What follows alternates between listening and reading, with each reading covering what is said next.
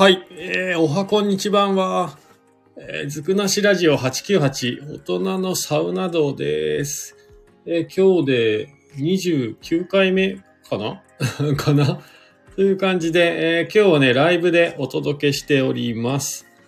えっ、とね、今日の白馬村はですね、えー朝からずっと雨。今も雨。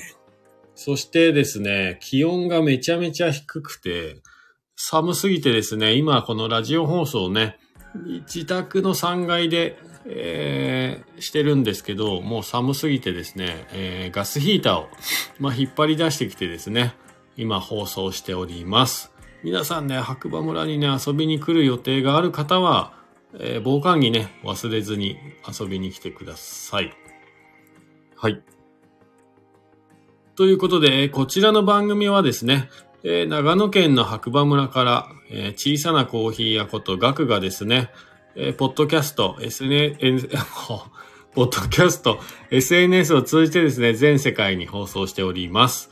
えー基本的にはね、サウナに行った時とか、なんかそういう感じで放送している番組になりますね。はい。で、今日はですね、実は今このね、写真に写っている通り、えー松本市ですね。長野県の松本市にある、えーリンゴの湯屋、おブーですね。こちらの施設にね、行ってきました。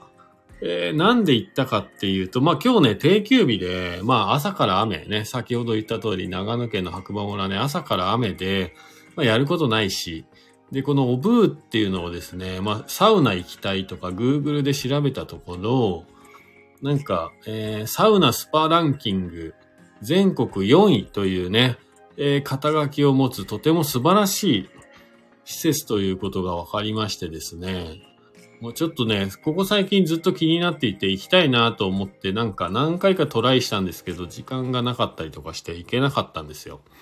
で、まあ今日はね、定休日で雨でということなので、まあ思い切ってね、お昼前ぐらいに家出て、はい、行ってきました。まあ結果から言うとですね、もうめちゃめちゃ最高な施設でしたね。本当に。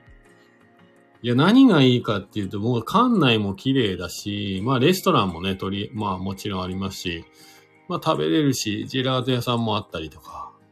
で、お風呂がですね、まあとにかくいろんな種類のね、え内風呂にしてもですね、種類がたくさんありまして、で、あとはサウナね。こちらも元からサウナ室の前にフィンランド式サウナって書いてあるんですよ。これ今一番いいやつじゃないですかっていうね、昭和ストロングスタイルのパチパチ系じゃなくて、しっかりと、えーオートロウリュウ、ロウリュウをして、蒸気でこう発汗作用を促すというね、えーことも説明が書いてある、まあ、フィンランド式のサウナがあります。で、えーあとは塩サ、スチームサウナですね。で、塩サウナって書いてあって、こちらはね、なんかミストが、えーたまにボワーってこう天井から出てくる、えーミスト系のサウナ、40度ぐらいですかね。はい。がありまして、で、まあ、み、ね、水風呂も結構大きめ、6人、7人ぐらい入れる。水風呂あって、で、外にはですね、えー酸素水、酸素水のお風呂、水素水のお風呂、あと寝て入れるお風呂、えー岩風呂、などなど、なんか結構、あと、亀風呂？亀風呂？壺風呂？壺湯？はい。とにかくまあ、そう、今言っただけのそんな感じのね、えーものがたくさんあって、で、整い椅子もいっぱいあったりとか、寝そべれるタイプの、えー、整いスペースもあったりとかね。えーとにかくね、まあすごい、しゅまあ種類が豊富な温泉施設になってました。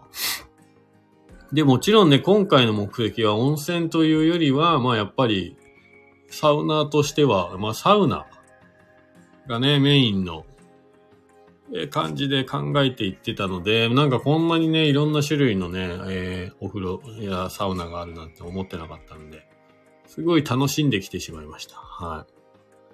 で、まずはね、えっ、と、一通りお風呂入ってからね、えーサウナに入ったわけなんですけれども、サウナがね、段が6段ぐらいあるのかな。はい、ありまして、全部で20人は入れるかな。もっと入れるのかな。ぐらいのスペースのサウナになってます。で、先ほども言った通り、フィンランド式というだけあって、えーオートロウリュがですね、15分に1回、えー自動でね、オートなんで自動でこう、ロウリュが始まるというシステムになってて、すごく良かったですよ。前行った、えー川中島温泉は30分に1回だったんですよ。こちらはね、15分に1回で、結構、まあ1時間に4回ですよね。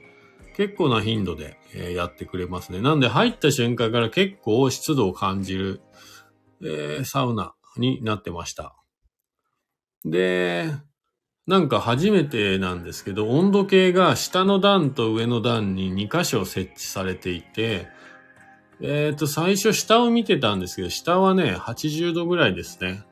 温度。で、上はまあ100度近かったかな。なんで20度ぐらい差がある。で、サウナ室の中でも、同じ一つのサウナ室の中でも、上に座るのと下に座るのでは20度ぐらいのね、気温の差があるサウナになってました。はい。で、まあ、テレビがね、ついてますね。はい。そんなところかなで、こちらをですね、今回は、まあ、1セット目というか、1回目ですね。1回目って言わせてもらいますね、今回はね。1回目は、えー、3セット ?4 セットかな？入りました。だいたい中段ぐらいで4セットぐらい入って、あ、3セット ?3 セットかな？まあ入って、まあこれはね、もう3セット、普通サウナは6分とか8分ぐらいですかね。で、水風呂入って、長めに。水風呂はまあ多分ね、18度とか20度の間ぐらいですかね。そう考えると、ポカポカランドの水風呂って結構キンキンなんですね。13度とかですからね。うん。全然そんなに冷たくなかったです。まあ、18度とか20度ぐらいの間だったかな、ぐらいな感じですね。はい。で、まあ、外気良くして、っていうのはまあ、3セットやって、もう覚えてないな まあ、それで塩サウナ行ったのかなはい。で、ちょっと覗きにミストサウナ行って、ああ、結構ね、いい感じで、あの、ミストが部屋中に舞ってたので、真っ白な状態でね、はい。塩をね、めちゃめちゃ塗り込んで、で、まあ水風呂入って、整って、確かもう一回入った気がするんだよな、サウナ。まあ、サウナ入って、外気浴してって感じで、はい。それで、一回目終わり。で、お腹が空いたんで、え今回はちょっと、お蕎麦。えーかけ、かき揚げ蕎麦ですね。あったかいかき揚げ蕎麦をね、えー室内のレストランでいただいて、ちょうど本当にね、いつもね、実は読みたい本とか雑誌を、しこたまはね、あの、バッグに入れて持ってくんですけど、読んだことなかったんですけど、今日はもう雨だし、時間的に余裕があったんで、えー雑誌、まあ、ブルータスですけど、えー雑誌とか、まあ、携帯で SNS ちょっとやったりとかして、えー1時間ぐらい休憩しましたかね、ご飯食べてね。で、実はこの後、まあ、帰らずにもう2回目ですね、2回目。ああ、サウナメインで2回目入ってきました。はい。で、今回は、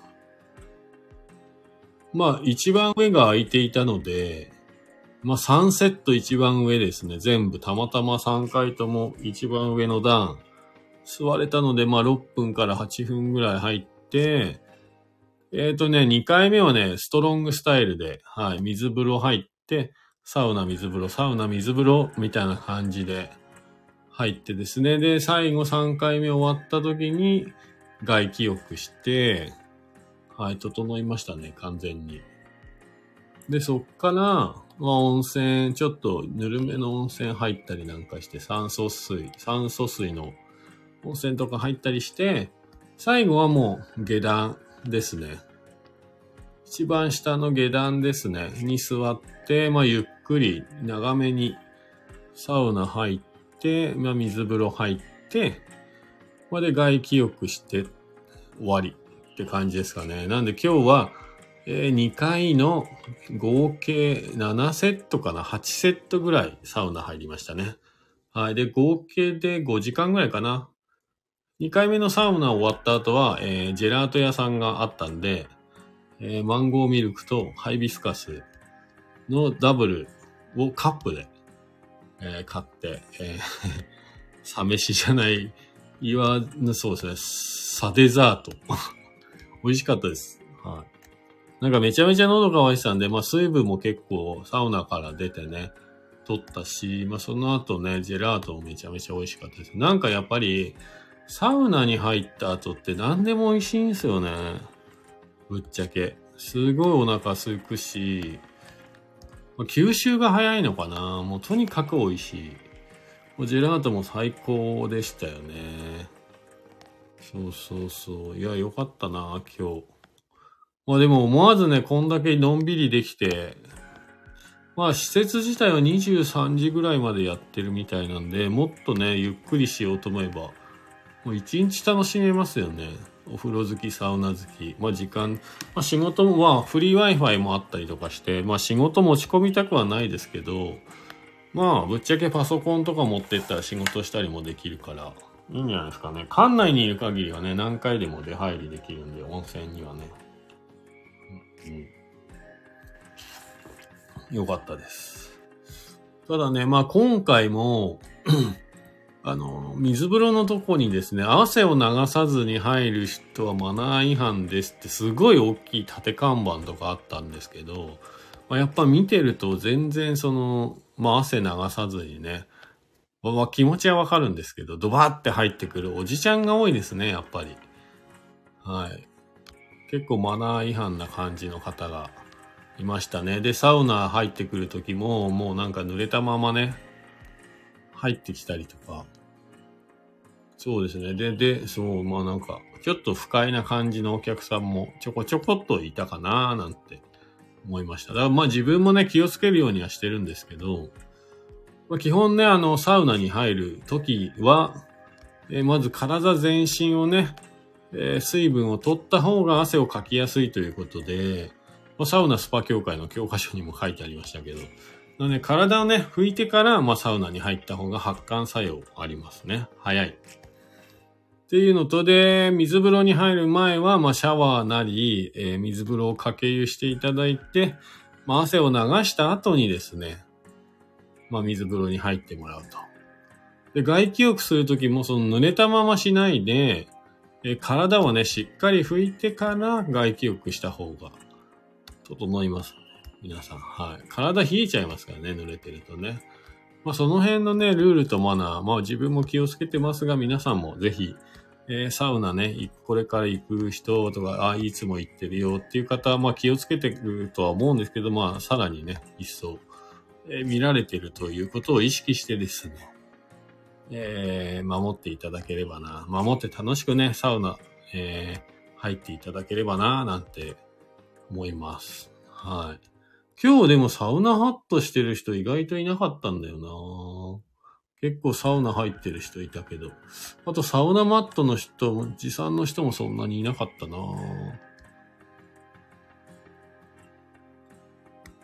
ああ、ゆきさんどうもこんばんは。最近ね、サウナばっか行ってますよ。週4回ぐらい行ってますかね。喉にもいいんじゃないですかね、きっと。そうそう、最近あの、サウナが自分で好きっていうのに気づいてしまって、お酒飲むよりサウナに行きたいって感じですね。はい。結構行ってます。で、あの、サウナスパ協会っていう、まあ、団体があるんですけど、そこのあの、なんだっけ、アドバイザーの資格、一応テストを受けて、今結果待ちですね。そうそう。で、今まあまあ、ルールとマナーみたいな話をしてて。はい、そうなんですよ。まああの、遊びは真剣にっていうことで、ガチです。そうそう。そうなんですよ。まあ今も言ってたんですけど、まあね、基本的にやっぱ水風呂入るときに、まあ汗を流さずに入る方がやっぱ結構いるんで、まあそれはやめましょうっていう、まあ自分も気をつけますみたいなで、まあ、サウナ入るときは、汗を拭いて、てか、まあ、水を拭いて入った方が発汗作用早いので、まあ、拭いてから入った方がいいですよ、とかね。はい。で、外気浴する前は、えー、水風呂の水を拭き取ってから外気浴した方が、えー、整いやすいですよって、まあ、体冷えないですからね、そういうの方がね。まあ、そういう、まあ、ちょっとしたことですよね。はい。そうなんですよ。やっぱサウナ行くようになってから、まあ自分も気をつけなきゃいけないなと思いながら人の行動、まあやっぱ人を見るの好きなんで、はい。マッパでサウナいるのとタオル巻いてるのどうですか？えー、どっちでもいいですね。いい、どっちでもいいんじゃないですか。女の人のね、サウナ覗いたことないから、わかんないですけど、男の人は基本、マッパです。あ、どっちでもいいんじゃないですか。まあ、暑く感じるんだったら、まあ僕はあの今サウナハット被ってるんですけど、まあ女性の方ね、やっぱ頭皮とか髪の毛が傷む、まあ今のね、ドライサウナっていうのはそうなっちゃうんで、まあ頭の毛とかはね、マッパでね、これ、そう、頭の毛とか耳は熱くなるので、まあサウナハットとか、タオル巻いた方がいいと思いますけどね。はい。えー、下半身とか体は、ま、巻かなくてもいいし、まあ巻いたら巻いた分、やっぱり保温作用というか、汗はね、タオルが拭き取ってくれるからいいんじゃないでしょうか。はい。そうか、おばあちゃんってマッパで寝転がってるんだ。いやでもなんかサウナを、サウナーの方たちの中ではやっぱりこう、誰もいないサウナに当たった時は、貸し切り状態の時は寝っ転がるっていうのはすごい最大の喜びらしいですよ。あ、まあでもね、あれです。えー、寝てる方が、えー、寝転がってる方が熱気は下には来ない、上に上がっていくので多分熱くないんだと思いますよ。それ多分普通に座ってたり立ってた方が暑いんで、やっぱ天井に近ければ近いほど熱が上に行くから、暑く感じるので、まあ、結構あの、段を変えて座ると全然あの、温度違います。例えば1段目が80度だったら、まあ、上がもしかしたら90度とかね。で、あの、今日行ってきたあの、サウナが、段がすごいいっぱいあって、下は80度ぐらいで、上は100度で20度違いましたからね。なんか温度計が2つあったんで、すごい、あの、親切なとこだなと思いました。はい。いつも私3段目って一番暑いとこじゃないですか。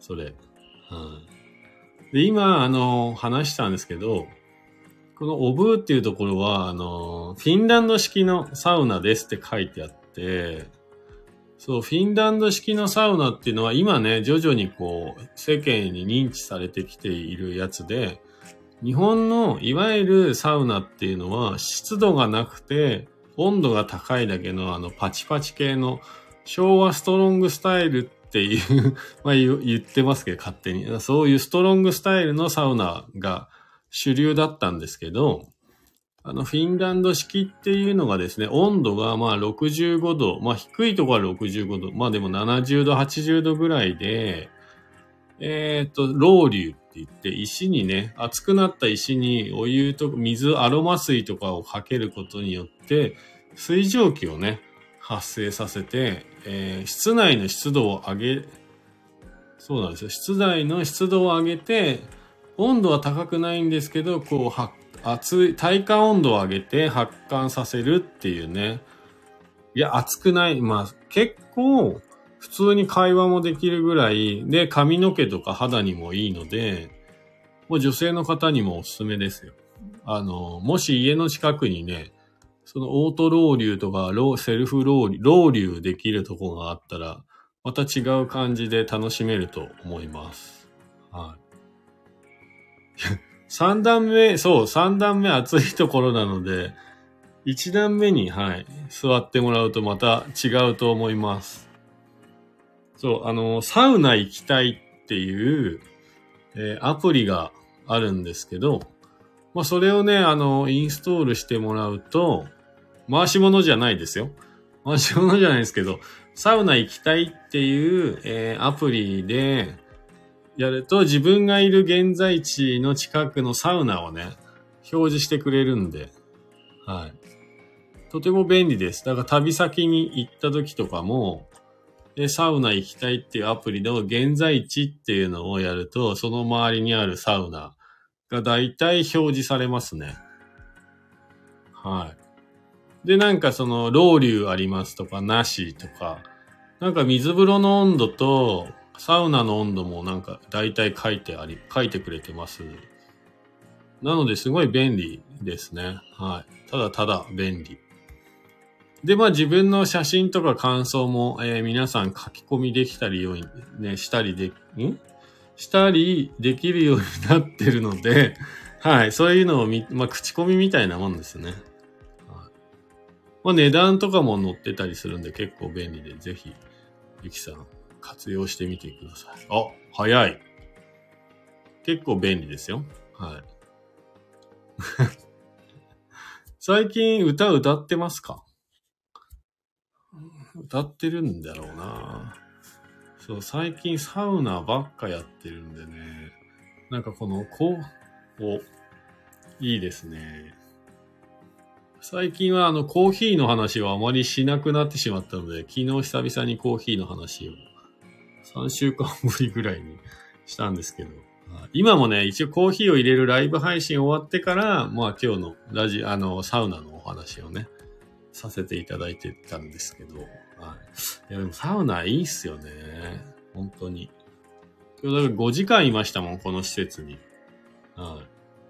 そうそう。このリンゴ湯やおぶ、おぶーさんに今日は5時間いましたね。本当に。雨だったんで。えー、サウナ1回目で4セット5セット。あ、そう、結構入れるんですよ。1回目で5セットぐらい行って、で、お蕎麦食べて、で、1時間ぐらい休憩して、で、また2回目4セットぐらい行って、ジェラート食べて、はい、帰ってきたんです。はい。あ、お蕎麦好きですか？そうそう、なんか、まあ、ぜひ、あのね、お蕎麦は血糖値上がんないんですって。だから、あの、サウナの後に炭水化物とか食べちゃうと、結構血糖値上がっちゃうんで、あの、お蕎麦は血糖値上がない、上が上がりにくいというか上がらないので、実はサ飯に最高らしいです。はい。なんで今日はサ飯、お蕎麦にしました。はい。おー。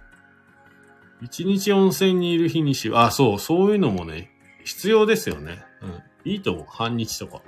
僕はだからいつも、あのー、読み、読みかけの雑誌とか、読みたい本とか、ちょっと家にいるとあんまりね、読書する時間が最近取れないんで、まあ本持ってって、あ、そうそう。デジタルデトックスもいいと思います。はい。だから本とか持っていくんですけど、今回やっと本とか雑誌を読む時間取れましたね。いやー、本当に。そうそう。なんかすぐね、ブルータスとか買っちゃうんですけど、なかなか家にいると、なんか動画見ちゃったりとか、なんだかんだで本読まないんで最近読みたいんですけどね。だから今回はすごい有意義なね、時間を過ごせてよかったです。はい。おすすめです。いや、でもジェラートも美味しかったですよ。マンゴーミルクとハイビスカス。そう。私もプレミアムゆっくりみたい。うん。ジェラート美味しかったですね。いや、なんか食べたくなってきちゃいましたね。話してたら。いや、家にアイスないんだよな、でも。うん。まあ、あ、美味しい。このコーヒー。いけてる。はい。まあ今日はね、ちょっと夜コーヒーね、家に帰ってきてから入れたんです。今日はね、ミャンマー。はい、ミャンマーを、えー、割とスッキリした味になる入れ方で入れたコーヒー。今冷めてきたらね、はい、結構、冷めてきても美味しいですね。うん。マシ。そうです。ミャンマー。最近ね、あの、あれです。東南アジアもすごいスペシャルティーコーヒーを積極的にね、政府絡みで作っていて、はい。とてもね、レベルが、クオリティも含めて上がってきているので、ミャンマー、ラオス、タイ、ベトナム、この辺もし見かけたらね、近くのコーヒー屋さんに見かけたら、ぜひ皆さん、えー、お試しください。はい。意外と美味しいものあります。で、今ね、ゆきさんがですね、まあ、あの、冷めてきた時の味が好きなやつありますっていうことだったんですけど、実は、えー、まあ、これちょっとサウナの番組であれなんですけど、コーヒーって、冷めても美味しいコーヒーがいいコーヒーです。はい。なので家の近くでなんか美味しいコーヒー屋さんないかなってこうえー、なんか悩んでる人とか、もやもやしてる人いたらですね、ぜひ、あの、冷めても美味しいコーヒー屋さんを探してください。はい。あ、それ当たりですね。はい。極端な話、今日例えば僕夜に入れたコーヒー、明日の朝飲んでもおい、いいコーヒーは普通に飲めます。アイスコーヒーみたいな感じで。薄くなってないアイスコーヒーな感じで飲めます。これは本当に当たりのコーヒーです。うん。だから、えー、まあこれ引き合いにいつもね、お店で話すときも話してるんですけど、コンビニのコーヒーを想像していただいて、まあ飲んだことない人ってほぼいないと思うんですけど、100円のね、えー、コンビニコーヒー。熱いうちは確かに飲める。まあ美味しいというか、香りもいいし。なんですけど、あれを冷めた後に飲めるかっていう話なんですよ。でもいいコーヒーは冷めても本当に美味しいです。もちろん香りも変わったり味も変わったりはしますけど、あったかい時に比べたらね。まあ甘みが出たりするコーヒーもありますけどね。そう。冷めても飲めるコーヒーは本当にいいコーヒーです。はい。100円コーヒーをまあ冷まして飲んでいただいたら、あ、そういうことかっていうのがね、もう本当に如実に感じられるので、ぜひ試してみてください。これね、まあ、あの、コーヒーだけじゃなくて意外とワインもそうで、えー、安いワインね、買ってきて、一口二口と分ね、ワイングラスに入れたまま、次の日の朝とか次の日の夜飲んでもらうと結構酸化するんで、えっ、ー、と、や、いい悪いはちょっとわかんないんですけど、すごい酸っぱくなるワインもありますね。いいワインはもしかしたら酸っぱくなんないのかな？そう、こう、開いてくるってね、よく言う、言うんですけど、ワインの場合は。香りが開いてくる。いいワインはね、時間が経つごとに、えー、香りがね、固まっていた香りがほぐれてきて、いい香りになっていくっていう現象があったりするんで、まあ、それに近いかもしれないですね。そう。最近はあの、コーヒーもワインとね、一緒に比べられることが多くて、はい。そう、最近コーヒーとワインって似てるって言われてるんですよね。はい。ワインも、はい。えー、ワインもですね、もう今、基本的にはね、フランスの何々地方の何々農園みたいな感じ。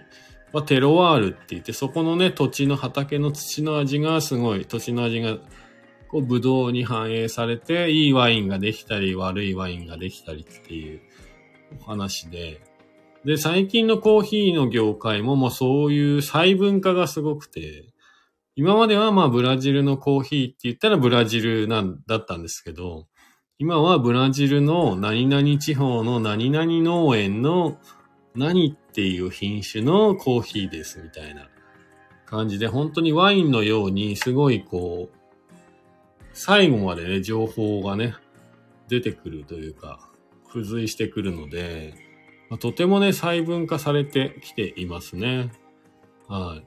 まあ、そういう意味でも本当に終わりのないワインと同じ世界観になってきてるかなと思います。はい。面白いんですけど、沼なんです。はい。あ、ちなみに、えー、ゆきさんは、水風呂には入れる人ですか？そう、これね、あの まあ、水風呂の話、あ、入ります。全身入りますか。サンセット、おー、最高ですね。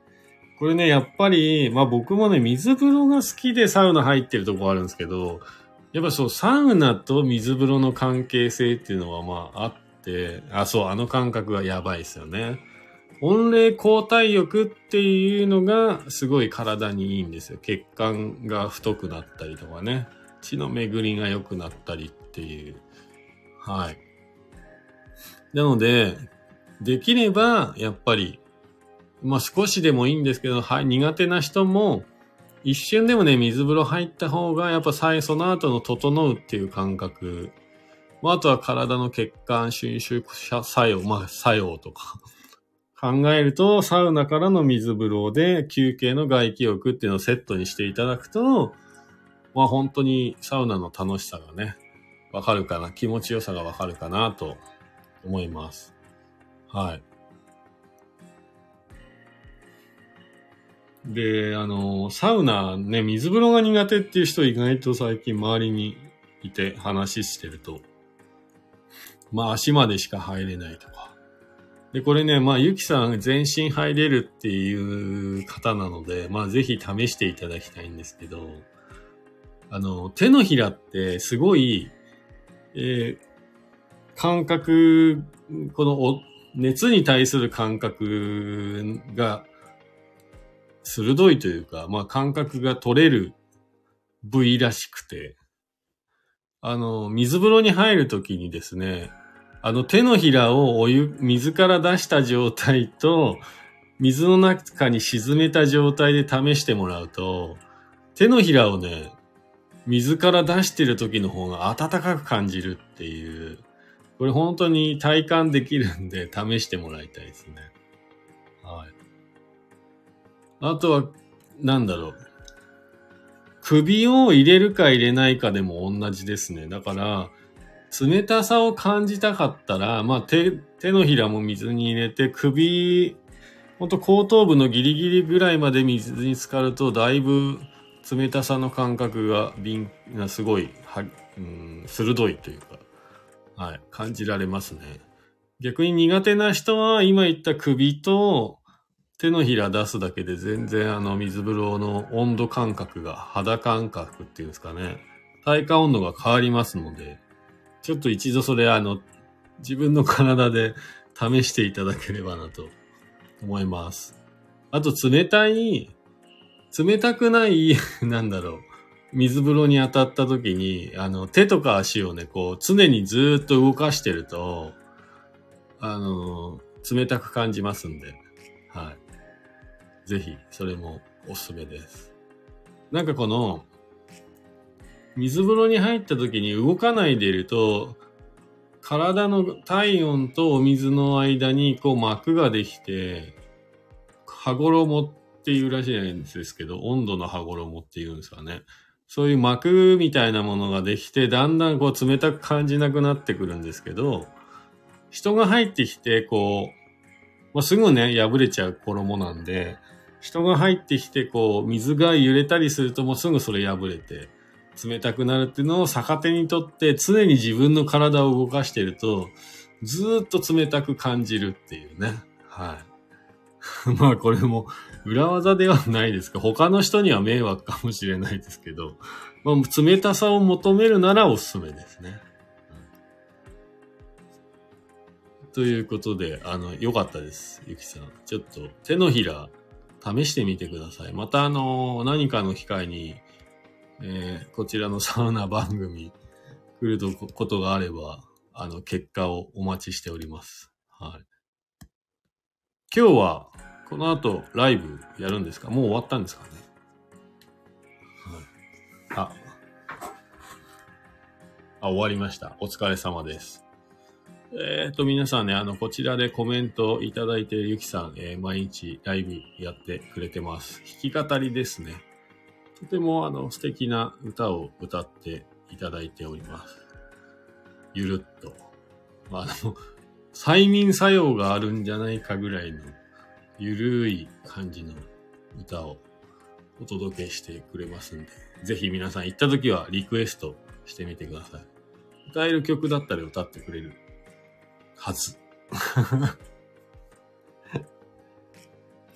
ということでね、えっ、と、ずくなしラジオ898、大人のサウナ道ですね。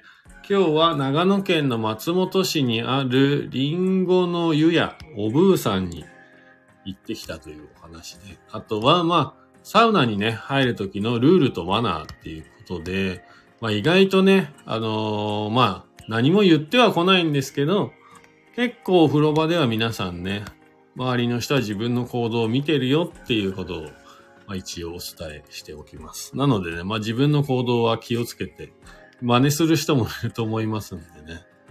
ぜひ、も僕も含めて皆さん、えー、楽しい、えー、サウナ、さ、さ、さ活サウナ活動していきましょう。はい。えー、今日も世界のどこかで誰かが整っている。ということで、また次回お耳にかかりましょう。えー、こちらの番組はですね、長野県の白馬村からえー、小さなコーヒー屋さんことガクがですね、SNS、ポッドキャストを通じて全世界に放送しております。もしよかったらね、いいね、フォロー、コメントなどいただけると励みになりますので、またよろしくお願いいたします。それではまた次回ということで。じゃあねゆきさんありがとうございます。